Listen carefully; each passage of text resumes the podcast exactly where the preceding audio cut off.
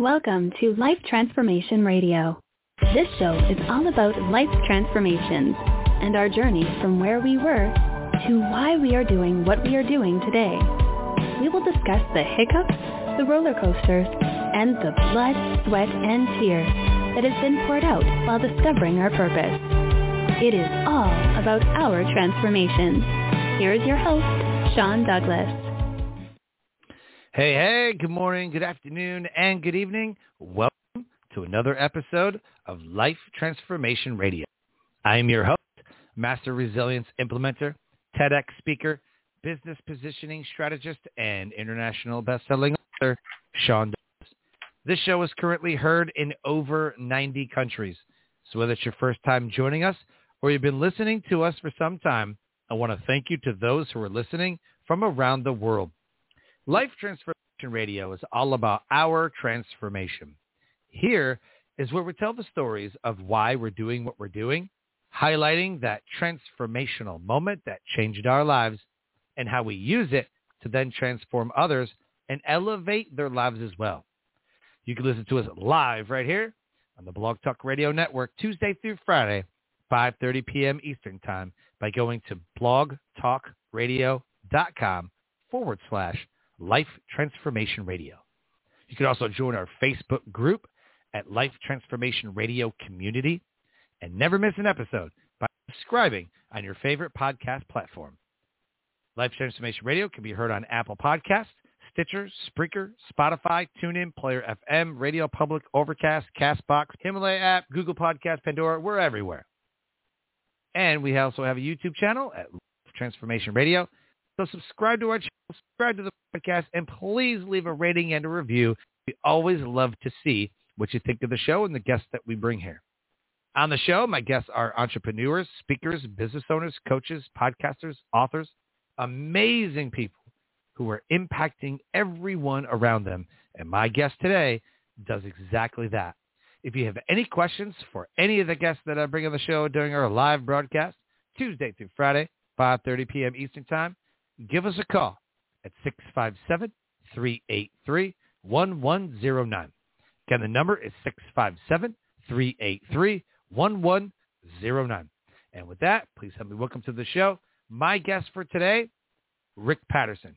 Rick, welcome to Life Transformation Radio. Well, it's great to be here. Thanks for having me. Man, I'm super pumped to have you on the show. I think you've got an amazing book. I think you have got an amazing topic, and it needs to be discussed more in depth than just to kind of touch on it a little bit and run away. I think is what some people do sometimes. You know, I the main question that comes up a lot when when dealing with kids. You got kids? Yes, sir. So if something happens and you're in another room and you hear glass break, first question, what was that? What was that? Right? And then you go up and there's a lamp broken. You're like, how did that get broken? And the kids just look at you.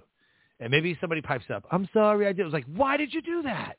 What were you thinking? Like so many, like what transpired? I wasn't in the room. How the heck did this happen? Now I have a broken lamp. What the heck happened? Like you want to know why, you want to know how, you want to know what, you want to know it all. And if you take that into a large scale, somebody cheats, somebody decides to quit a job, somebody decides to get a divorce, somebody just, I mean, what for anything could be positive, could be negative. We always want to know the what, the how, the why. Like we're information sponges and we just can't let things go without knowing the full picture. That's what I believe. Yeah, you know, you bring up a good point because I can. You you bring up the point of it, some of my most transformational moments were with my kids, and I can see myself in that moment when my child has broken a lamp and I can feel my own temperature rising and I and I'm getting angry and my fists are starting to clench and my kids are lying to me and and I but, but right now, you know, what I wasn't able to do before, but I begin to ask myself, why am I so angry right now? Why okay. is that happening? And for me, that was a, a, a huge transformational thing is to be able to just pause for a minute and be able to ask myself in the midst of that, why am I about to react the way I'm about to react in this situation?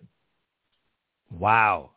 So there's a little introspective kind of thought process that needs to happen too, which I don't think really happens in the moment. I mean, when you're really in the moment, someone's making you mad, someone, you know, you ever notice that we don't need all the information when something amazing happens? So when something bad happens, like you got promoted, you're like, that's awesome. You're not like, well, who promoted you? How did you get the promotion? Did you work hard?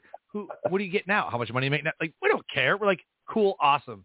But when something bad happens, you're like, oh, no way. What happened? How did it go? Like, you know what I mean? Like, we got to know the juicy details. When something positive happens, like, I'm getting married. You're like, cool. When's the date? Awesome. I'll make it. And that's it. You leave it alone. You're like, awesome. You don't be like, oh, well, well, I got to have kids and we're going to live in it. Like, you don't ask them a million questions. It's only the negative things that you ask a million questions about. Yeah, and it's really, you know, it, it's funny because a lot of times the drivers can be very similar that ends you up in different places. It's just understand, you know, just like you say, in any major or minor life decision, is being able sure. to pause and to be able to say, why am I about to do what I'm doing? And it may be great, it may not be yep. great, but just to be able to take that breather before you actually make a decision is a life-changing experience in and of itself. For sure. For sure. So the title of this episode is Shame Unmasked with author Rick Patterson. Most of us make important choices reactively based on our past experiences. Too often, our mistakes and failures negatively impact our decision making. It's a vicious cycle that seems impossible to break. What if there was a way to hone in on the root cause and break free from this toxic, to- toxic cycle of shame? What if you can stop playing the shame game? Rick Patterson has a unique perspective on isolating the internal critic and dismantling the voices that control your path, giving you hope for a more liberated future. Rick combined his doctoral degree and decades in corporate America, years of professional ministry, and lessons as the adoptive father of a sibling group of four African American preteens to develop practical understanding on how shame works and how to live beyond it. His website is rickpattersonconnects.com. It's right there in the show notes. Make sure you click on that and see what he has to offer. Check out his social media, Facebook at Rick Patterson Connects. Send him a request. Go to his website. Check out his videos. They're very, very good. And then let him know that you listened to this episode of Life Transformation Radio. Rick, after in that, the first question that I have to ask, and I believe is the most important question, we kind of touched on it, but I want to know what your why is. So why do you do what you do? You know, it's like uh, um, I, I discovered a hidden gem, and maybe I'm sure I'm surely not the first one who discovered it because I've read a lot of other authors writing about the same stuff. You, for example. Um, but this hidden gem is that uh, there is a uh, sort of a, uh, an underlying thread to a lot of our destructive decisions. And that hidden gem I found when I just looked at my entire, the whole mosaic of my life from corporate America to professional ministry to being the adoptive father of this group of kids. And I, and, and I, I could just see it all come together where I see that really this, uh, this hidden driver within all of us, this thing called shame, um, if I could just uh, expose, if you will, expose this culprit, you know, to uh, that that that's that's driving a lot of the destructive decisions in our lives. If I could just expose this culprit to people, make people aware that it may be affecting their lives in a negative way, I just uh, um, love the idea, the thoughts of the sort of you know liberation that that could bring to people to allow them to begin making what I call making their own decisions instead of having their psychology make their decisions for them. Hmm. Yeah, and that's that says a lot. And I think if you add, so you said psychology, but if you add social to that, brings up a whole other dynamic.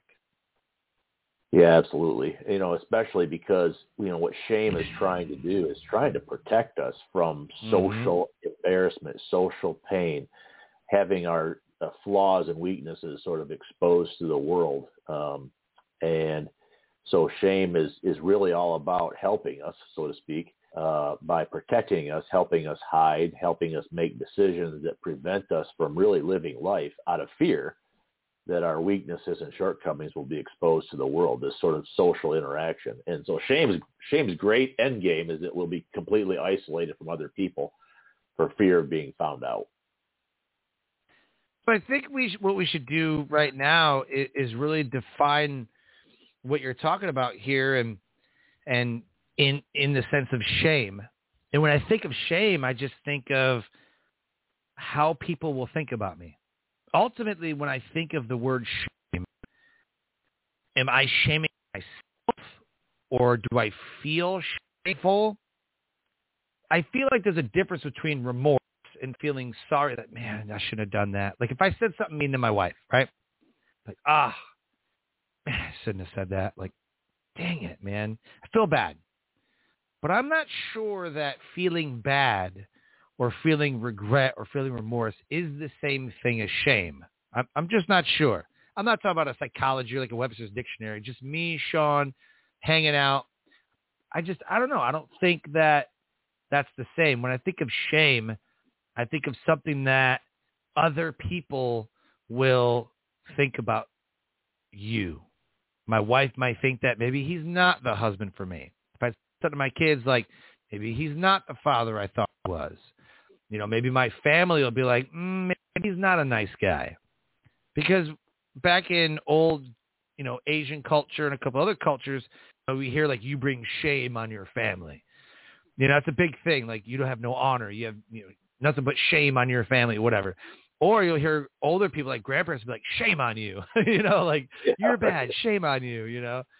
So I don't know, man. What do you think? I, I just don't think that it's the like shame. I think is its own category you know, somebody helped me out with something one time, and I can't. I wish I could remember exactly where I saw this definition, but it's the definition. It's, it's a description of the difference between guilt and shame, and mm-hmm. um, it really crystallizes the stuff you've just been talking about. But guilt says you did wrong.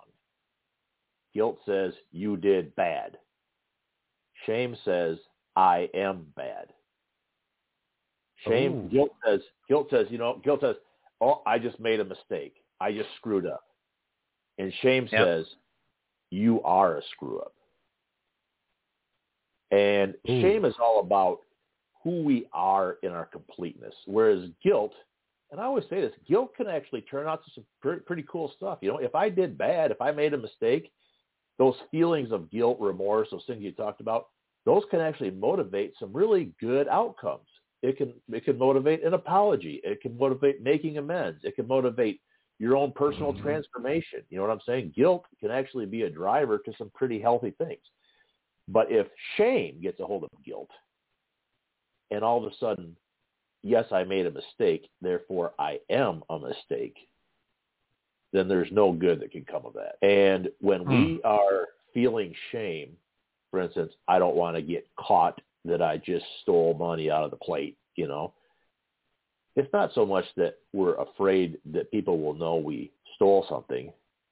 It's that they will know that we are a thief. You're right. Mm. It's that we in our total entirety, our total self, have been exposed for the cheat, the liar, uh, the idiot that we believe mm-hmm. in our hearts that we probably are. Mm. That's deep. So, yeah, sh- shame is a very broad, deep uh, driver, and what we, you know, from the earliest of ages, I, I say, I, you know, a lot of people talk also of shame as an emotion, but I, I think more shame is like a is like a psychological construct, and we begin to develop tools to figure out how to prevent uh, people from becoming aware of what we're afraid they'll become aware of that they will find out that I am a liar. Not that I've lied, that's guilt. But they will find right. out I am a liar. They will find out I am an idiot.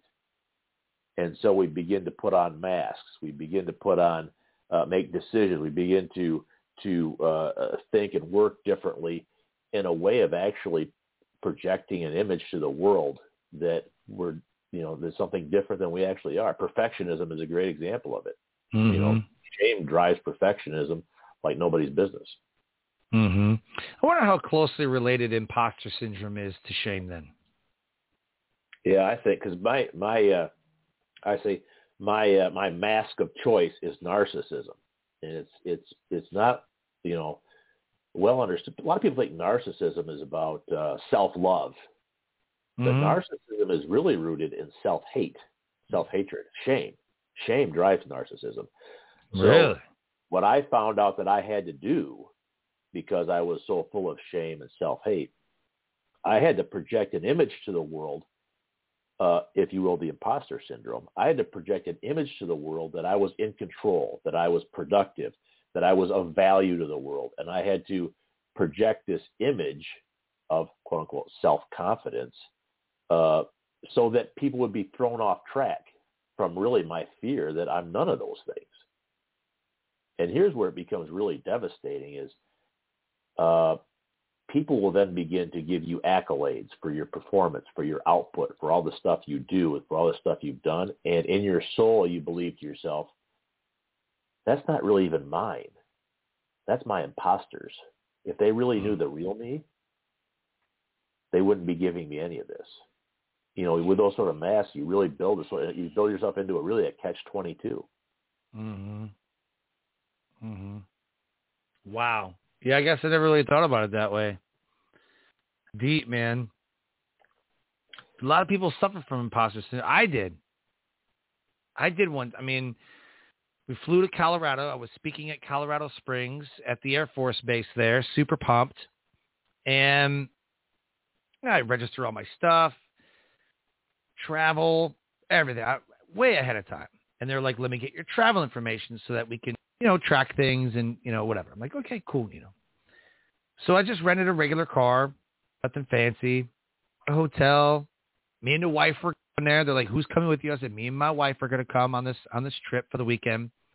Got a, got a couple friends that I was stationed with in the military living in Colorado Springs. Going to go meet with them to the, uh, car rental place.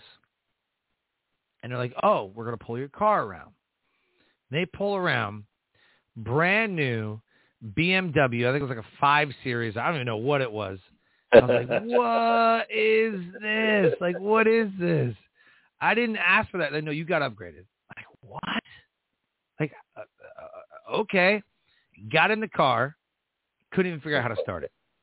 Like, how do you, how do you, like, where's shift, like, paddle shift? Like, where's, how do you, like, how do you start it? like you have to lift this thing with these paddles. I'm like, I don't. And the lady's like, seriously, you don't know. I'm like, I'm, I'm not fancy. I don't know how to drive it, right? So that was the first clue. I'm like, all right, well, we'll see how this trip's gonna go, right?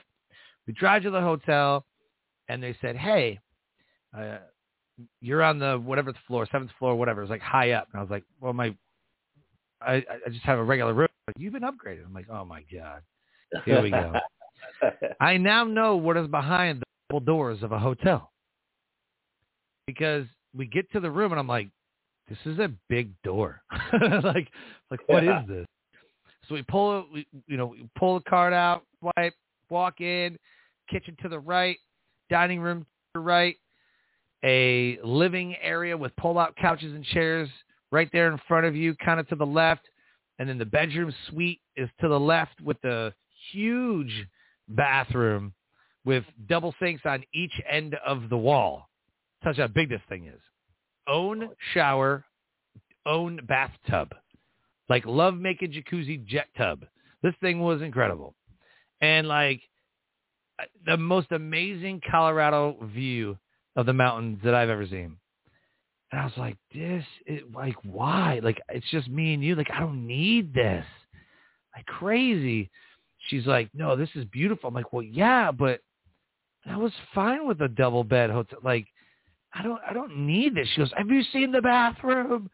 You hush your face. Look at the bathroom, man. My wife soaked it up, man. She goes, I'm gonna get in the tub. You go do what you want to do. Go hang out downstairs at the bar. Like you go do what you. Want. Like my wife was like, leave me alone. You know, I was like, this is nuts. So some friends came over. You know, we were upstairs. We had the dining room table to play cards at. Uh, you know, the TV was on, nice couch to hang out, and t- like it was really nice. And it was, and even the friends were like, "What? What is that?" I was like, "I didn't pay for that. I paid for a regular room. I just got upgraded somehow." you know. And then um, the the vet host was like, "Do you like your accommodations?" I'm like, "Uh, yeah, yes, I do." I was like, "You didn't have to do that." They're like, "I know," and and it sucks when I say that. You did not have to. do I know they didn't have to. I like I know, but I'm like, it's what do you say? It's like when you're at a funeral, you're like, "Sorry about your loss." Like, are you like, are you really sorry, or like, I mean, just feel like come up with something different, right? So I always say I cannot feel what you feel at this moment. I can't even imagine what you're feeling, but I'm Right. here for you. Like that's what I say. I don't say sorry for your loss. Like, am, like, am I? Like, what am I gonna be sorry for? I didn't kill the person. Right? Like, what am I gonna be sorry for? So what I say is, um, I'm really sorry. Uh, I'm uh, not sorry, but uh, I, I can't imagine what you're feeling right now. I can't feel what you feel right now, but I'm here for you. You know, so I just I, I want to use empathy instead. So of course I go, oh, you didn't have to do that, and they're like, I know. I'm like, I'm not trying to insult you. I just, I, I, I just can't believe it. Like that was completely unexpected, and thank you so much for that. It was beautiful. And they were like, yeah, no problem. Like we just want to make sure. I'm like, I couldn't even start the car. they start laughing. Like, what? I'm like, I couldn't start the car. I, I, I'm not fancy. I don't know. I put a key in. There's no key. It's a fob. I'm like, where's the key? Like, yeah, it was weird. So I had that imposter syndrome you know, and and I it's a learning moment. Yeah, absolutely. And you know, it's interesting how your emotions uh, sort of react to that moment. You know, do you Mhm. have to defend yourself to your friends? Hey, I didn't pay for this. You know, Oh yeah, you know, and why do you suddenly feel defensive about the fact that you're yeah, in this nice and I room, you know? totally did. Yep. Mhm. And because how would you know? So so part of that reaction that you know you- why you have to defend yourself and say this isn't me, this isn't me, this isn't me, this isn't me. it- You know, part of that is is the conversation that Shame's having with you to make sure that everybody doesn't get the wrong idea about you. You know, to, to your to your point, why why do you care what they think about you right now? It really isn't you. You didn't do it. Why do you care what they think? You know. Mm. Wow. Oh man. Yeah, you bring up a very good. Wow. I kind of did though. Yeah, I kind of. And I just I teed it up so nicely. They're like, man, look at this place. I'm like, I didn't pay for this, man. It, like I, I was, I had a double. I had a double bed. You know, like, like I was trying to like bring myself lower. Yes, that's exactly right, though. But that's what shame will do. It, it doesn't really wouldn't matter if, let's say, the, the situation were reversed and you didn't tell anybody because you wanted everybody to think that that's who you were, that you are now this famous, this set up, this wealthy. You know, that also is shame. But it, but however we're doing it, whatever we're doing to sort of Yeah. you know make sure that people know that we're not that is Mhm. is you know insisting that that we you know you know hide our worst fears you know hmm So after that, so on the way back, um, I was just talking. Me and the wife was just kind of talking. Ah, what an amazing trip! And you know, I was like, "Is this how like rich people live? Like, is this like? I mean, it's nice. It's a nice place to be. like, you know, like it's it's really nice. You know." And so I got booked somewhere else, and I told her, I said, I think I'm going to fly first class. She's like, oh my gosh, it's so expensive. Like, why? Oh my gosh, why would you? I was like, it's actually not. I got to pay like another, I mean, the flight was like, I don't know, like 600 bucks or something like that. Flying to California. And I said, you know what? I want to pay the extra like two or 300 bucks and I'm, I'm going to get a first class flight. I just want to see like first class. She's like, ah, I guess. So I flew from North Carolina to LA, first class. I will never fly anything but first class again. I don't care who knows it. The leg room alone is worth the Oh, extra two, three hundred bucks. yeah Man. Yeah. So that was the transformational moment for me. I'm curious for you, what was your transformational moment that changed you and put you on the path to what you're doing today? yeah you know uh this is uh, but this is also my my pre cop out answer is you know there's just so many of it's almost like and I don't know if everybody's life is like this, but my life is like this series of transformational moments that get me on the way and then keep tweaking it as it goes along, you know. So Mm-hmm. picking one in particular would be hard to do. Uh, you know, I can think the one of them for sure. I can think all the way back. I'd just been married couple of years, and uh, my wife and I had had a big fight about something. And it turns out, I look back, and all fights were always about how I am right. She has to agree that the fact that I'm right before anything can end. It is so critical for me to be right. Um, Hmm. it, it, and I remember driving with a friend. I can remember specifically where I was in the car, what road I was on. I remember realizing out loud, what if I'm not right? I mean, for starters, you got to ask yourself, who- what kind of person even asks themselves that? Of course, you're not right at the time. You know, that by itself, dude, there's something wrong here. But then I, Hmm. you know, what what if I just what like in the in the heat of that battle, in any battle I'm in, what if I'm able just to pause in the heat of that battle and I'm just able to say, what if she's right? She's right. Maybe you should just listen to her because he might be right. And Hmm. what that what it did, it sounds ridiculously small and empty, but what that in that moment is gave me what I call the opportunity for empathy. And I thought, you know, even if my wife isn't right, but even if I pause for a minute and listen to her, then what would that do for my wife to be heard, to be listened to? How will that change Mhm. her day, her week, our relationship? Times, man, she's right. Think of She's how usually many right. yeah, think of how many times she's actually right, and I go around not aware of what's actually right. You know, I miss out on growth, the awareness, the learning, all of that stuff, and and what but what that really uh, brought about me is this desire to understand why I am this way. Not just can I see what I call I want to get to the root, Sean. That's what I want to do. I want to get to the root Mhm. because having to be right, that's like weed. And I keep cutting that weed down. Keep cutting the weed down, mowing over it, you know, stuff like that. But that problem is that that, that weed's going to keep coming back. I'm always going to have that desire to be right unless I figure out why, I, what what is motivating my continual desire to be right. And for me, it was a pivot moment where I began to try and assess all the whys of my decisions and and, Mhm. and it just simply try to be uh, a better employee, a better husband, a better father, um, and honestly be the real me, be the true me, instead of having to prove my rightness to the world, my wife, my my coworkers, um, and actually live my own life instead of being dictated to me by psychology. It sounds like the need to be right might be rooted in some of the things that we're talking about, like being known as a person of value. Like if you're right, it's some kind of authority, some kind of a credibility. Like dude's right a lot. Like he knows what he's talking about. Like we can trust him, and and and and, and you get that credibility, you get that authority, you get that leadership tag. Like he's a thought leader. Like he knows what he's doing. He knows what he's talking about. Totally see that. Yep. I totally see That's that. I'm kind that of the same way. I'm not as bad as I was, but like I'm kind of the same way. I'm like, yo, if I'm right, I'm gonna argue it until I'm right, because exactly. like like you're wrong. It it almost makes me more mad that they won't admit that they were wrong than admitting that I was right.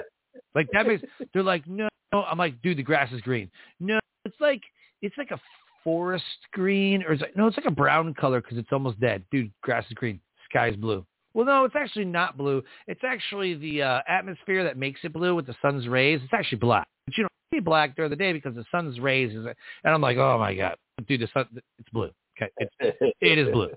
And they'll come up with like a million, re- and and then they'll try to like jerk this thing around, and I'm like, oh my gosh, listen, this is how it is. This is the like proven fact, and it's just like they don't want to listen, you know. And it's like the talk that we hear now, you know, on on media and the news and like everything else. Like they don't listen. No, they don't listen. No, they don't. It's like everybody's like in in uproar and shambles and fighting and everything. They don't listen. They don't like. I bet if you had some people listen to each other and accepted the fact that their opinions are not fact, but that they're just that. They're just an opinion. I bet we wouldn't have so much hatred. Yeah, and that's really the goal. Yeah, no, it really is. And, and, and shame drives hatred. Shame's goal is to separate yes. us. Nothing separates yes. us. And I, you know, when I took those, and I, I always make a point of mentioning that my kids are African American because they taught me so much about about the the hatred and the separation that people that we need to we, we need to ostracize certain people to feel good about ourselves. You know, we need to prove that we're right and they're wrong because it makes us feel good about ourselves. We need to, you know, uh, we, we need to glorify the fact that I'm white and you're yeah. black because it yeah. makes it because we're so weak inside that we don't feel good about ourselves and really that's shame talking. And it, what, it gets even better if you and I, Sean, you know, a couple of white guys can look and say, hey, you know, look at that bozo over there, because then we're in agreement. You know what I'm saying? Right. And and then we can feel good about each other only because we feel we, we because we found somebody that you know that we think is worse than us. Um, but really, that's yeah. what shame tries to do. It tries to separate us from other people, not because we actually think we're better than them, but because we're afraid we're not and it insists yeah. that we somehow try to elevate ourselves so that in, at least for a moment, at least for a moment, we can feel good about ourselves. And it's addictive, that feeling. Wow. Yeah. Yeah, for sure, man. Let's talk about your book, Shame Unmasked. Uh, why did you write it, and what is it about?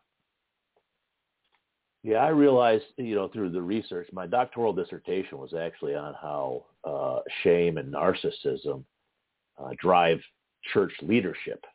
Um, Whoa. And, yeah. Well, and I was part of the not church, see that coming. I was part of the church leadership at the time. Um, and so, you know, it, it, it but wow. it really was, yeah. It, and, um, and when I, uh, so, so this book actually came out of uh, years afterwards came out of that whole work I did in my in my uh, doctoral dissertation. But one of the things that people talk about with shame is that one of the antidotes for shame is vulnerability. You're, you know, really yeah. to to get out in the world and say, okay, this is me. This is who I really am. You know, this is me. And it's why Brene Brown's talk was so, you know, uh, wildly popular. You know, and what's yes. weird about vulnerability is when we are actually vulnerable, uh, we feel like crap. But the rest of the world looks at us and says, wow, man, that was really powerful.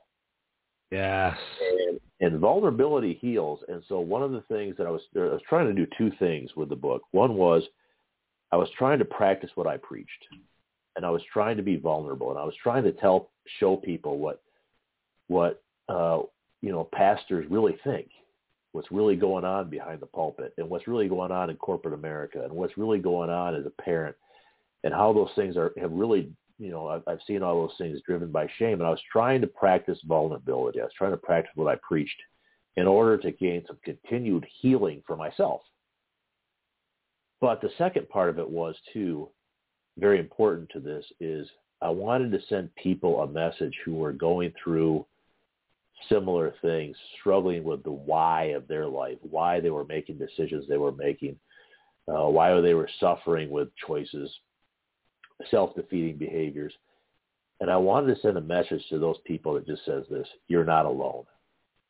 You're not alone. Mm-hmm. You know, I've been successful in corporate America and ministry, and through all of that, I'm right here struggling with you at the exact same time.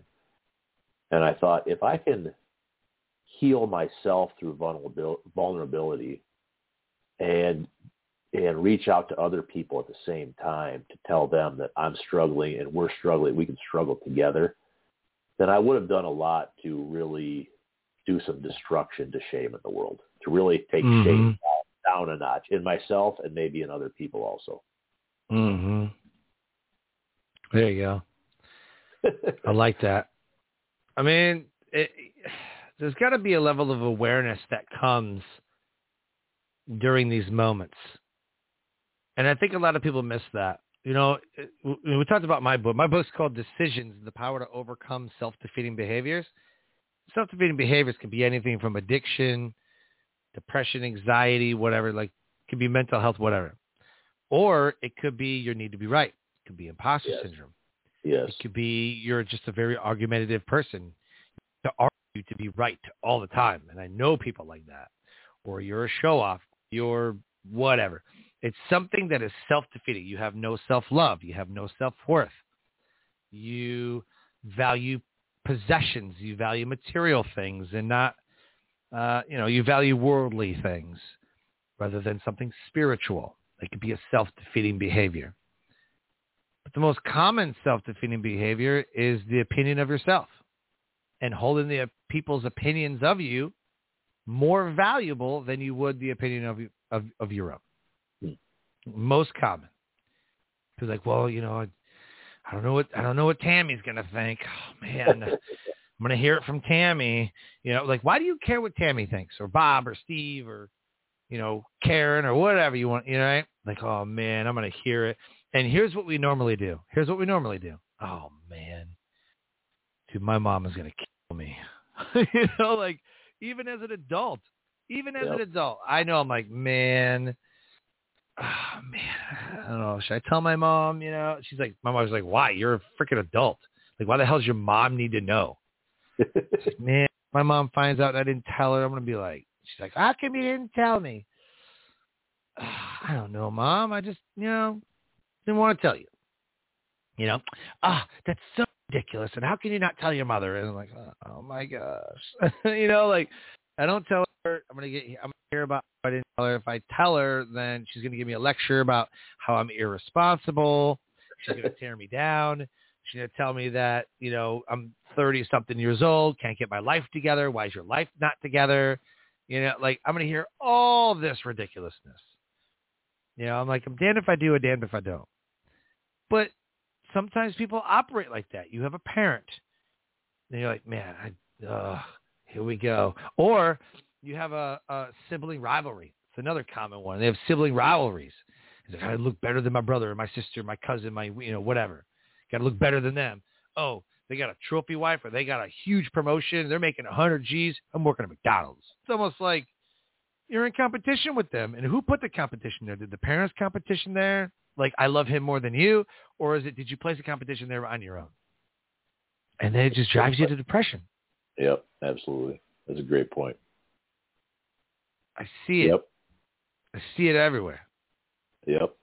And we can do that with for? our own. We can do that with our own selves. I mean, we could be competing with our own selves, so that when we go out there, we go out on a limb, we try something, we fail, we fall down, we break a bone, so to speak, and we can get back up and we see, we say, "You idiot!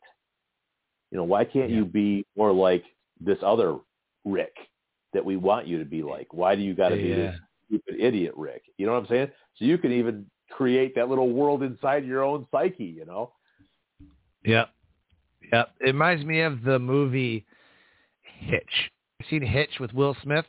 I have seen Hitch. I like it. Yep. Yeah, man, and he's he is the way he is because of a bad breakup. The guy had faces. It was like, you know, gross, right? And then Kevin um what's his name? The guy who he's he's working with, you know, and he's like, Yeah, I'm gonna dance, you know, I'm gonna dance like cleaning my ears, cleaning my ears, throw it away. Or the dice, right? He's like dancing. He's like, No. Right here, this is your move. This is where you live. And he's like moving back and forth from left to right, snapping his fingers, like, This is it. This is where you live. This is all you do. This is it. You know what I mean? Like girls don't like that. They need to like you for this. Da, da, da. Instead of saying, you know what, be yourself. You'll find someone that loves you. Not worried about it. Nope. You got to try to put on this persona that you're going to be accepted. And I think that's the root of everything we're talking about is we want to be accepted. We want to feel accepted. We want to know that we are accepted into a societal rank, into a marriage, into a brotherhood in the military, into a sisterhood, in a sorority, anything.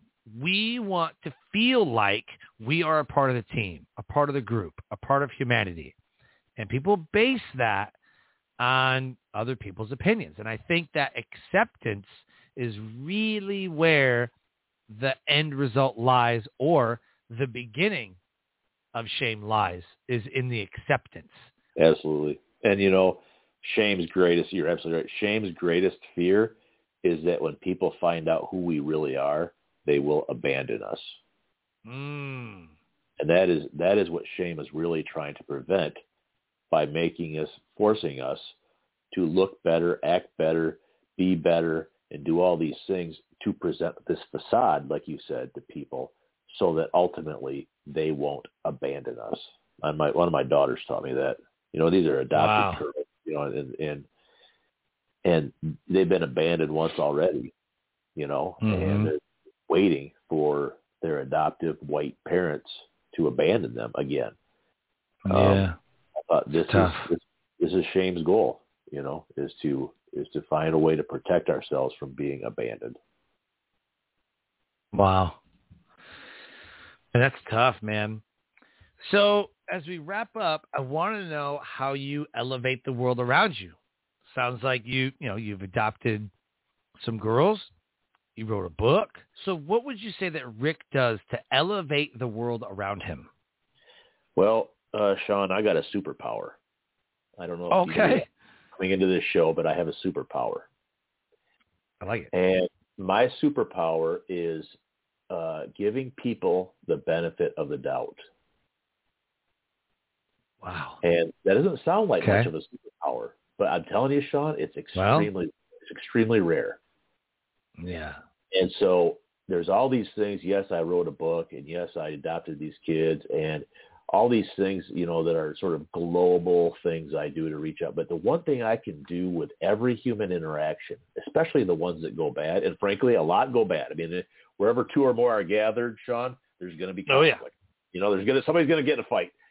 But but what my superpower, the gift I try to give to the world, is to give people the benefit of the doubt and say, you know, maybe they're going through something today, or maybe it's me. Maybe I didn't understand what they were really trying to say, or maybe they need to lash out at me because someone just lashed out at them. And I think that's really uh, the one thing I'm trying to do to elevate the world around me is just to give people a break. And it sounds simple, frankly, it is it's a challenge. Yeah. Wow. Man, that's that's tough, but necessary. The benefit of the doubt. Yep, I certainly don't do that. I certainly don't do that. I don't make rash judgments, but I mean, I, I don't, I, I don't necessarily do that. I mean, I want to gather all the facts. I don't just be like, "Oh, she said it. It's true." you know, like I'm not like that. But it, like with my girls who are six and fourteen, fourteen-year-old says the six-year-old did something. Six-year-old denies it. I'll go, "Well, six-year-old denies it, so you're wrong," or whatever. I'm like, "No, what exactly happened?" Right? So I guess I'm giving them the benefit of the doubt, but at the same time, like my mind's made up. Like you're this way, you're in this moment acting ugly. I'm like, well, maybe I should give her the benefit of the doubt. Maybe she's having a bad day. I'm like, you're acting ugly. So I'm not going to deal with this. And my mentor, Jon Vroman, when it comes to kids, and you'll appreciate this, he says, when it comes to kids, we often see them as they are, not who they could become. Yeah. And I was like, ouch. Ouch. And so I catch myself sometimes. You know, you're never going to, you know, you're not going to succeed in life if you do this. You're never going to, you know, whatever. So now I flip it. I'm like, you have the power to succeed, but not like this. You have Oh. the ability to do this. So I empower them, but not like this. This isn't the way to do it. You're going to go far, but not like this.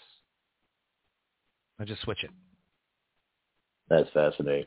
You know, the it's it's uh, it, the kid the kids taught me so much, and you have such an opportunity if you can just pause and listen to the space in which they give to teach you about them, who they are, and to teach you about who you are. My, my, my I got in a fight one time. With I get I get in a lot of fights. You probably pick up on that, which is one of my issues. I got to ask myself, why do I get in all these fights? One of my kids, teenage girl, rolled her eyes at me. And, uh, yeah, exactly, exactly. Now, and- She breathing okay? I don't know. I don't know what why that you know. So I guess why is it? But man, that that always would set me off. They roll their eyes at me, and man, I went off and I, I hit a door and then I hit a wall and then I hit, hit an oak bookcase and busted my hand and ended up in the hospital. Um, and but in that moment, you know, for starters, why why am I why am I doing this? This is something an adult man should have some control over. You know, right? As a teenage yeah. girl roll. That's what girls do is they roll their eyes. And then I, I realized in that moment is you know when a teenage girl rolls her eyes at you, she's saying to you, "You're an idiot."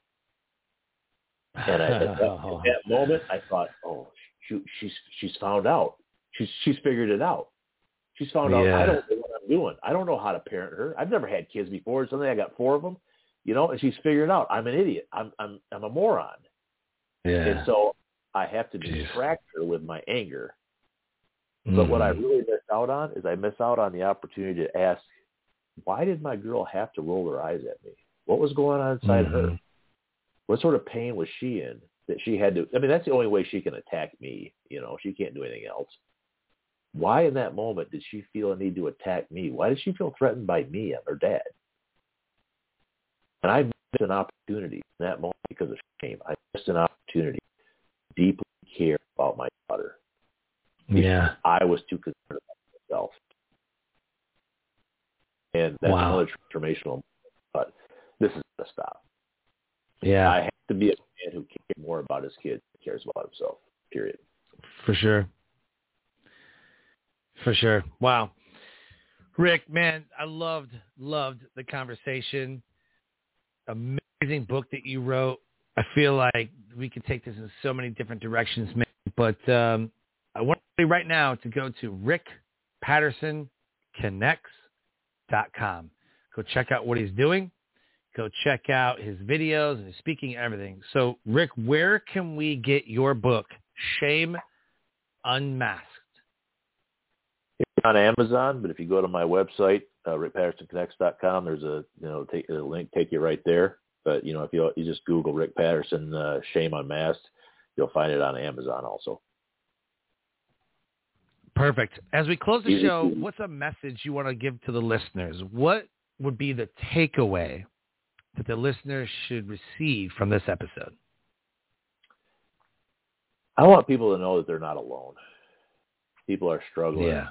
You know that they're struggling with their own depression, their own anger, their own narcissism, their own perfectionism, their own suicidal ideation. I mean, you know, I mean, how many of us have been there? And and I want to oh, tell oh, yeah. people that regardless of those situations and in, in, in the midst of that, that you are not alone. That we are with you. We have been doing what you, you know, we've been through that path. You are not alone. Keep walking it, and we will all find a way to walk it together. Yeah. That's awesome. Rick, thank you so much for coming on the show, man. I'm so happy to have you. And I believe this was an amazing conversation that's really going to make people think, make people take action. We'll take action. And I think that someone's listening to this and they're like, yep, that's me. Yep. they're describing me exactly like, or they, I never. I love the show. I get I get an email from somebody like the show made me think like never thought about it like that before, and it just kind of twists their mind up, and they're like, huh. Yep. Never would have guessed. Like I never would have thought about it like that. And they see it from a different angle, and they're like, oh, and they get it. That's what I love. Well, it's been a lot of fun. I really appreciate you having me on. Thank you. Uh, absolutely. Life Transformation Radio there's an amazing guest impacting the world around him. If any part of our conversation today with author Rick Patterson resonated with you in any way, touched your heart, touched your soul, please reach out to rickpattersonconnects.com. It's right there in the show notes. Click on that, look at his website, and check him out. We ask that you subscribe, rate, and review the show on your favorite podcast platform like Apple Podcast, Spotify, Stitcher. And as of April 1st, the new host will be taking over. We're talking about it for a little bit. The new host will be taking over. Life Transformation Radio sale is complete. Life Transformation Radio has been sold. It will still continue on, but a different host will be taking over, and I'll pop in every once in a while to co-host and to check in on you guys. So I thank you for your support over the last four years. Thank you for all of your comments and all of your reviews. And I wish you the best for the rest of 2021. As we close the show, I always say, live your brand. Find opportunities every day to live out the core values that you hold deep in your heart. And I call this live brand. So until next episode, live an amazing life.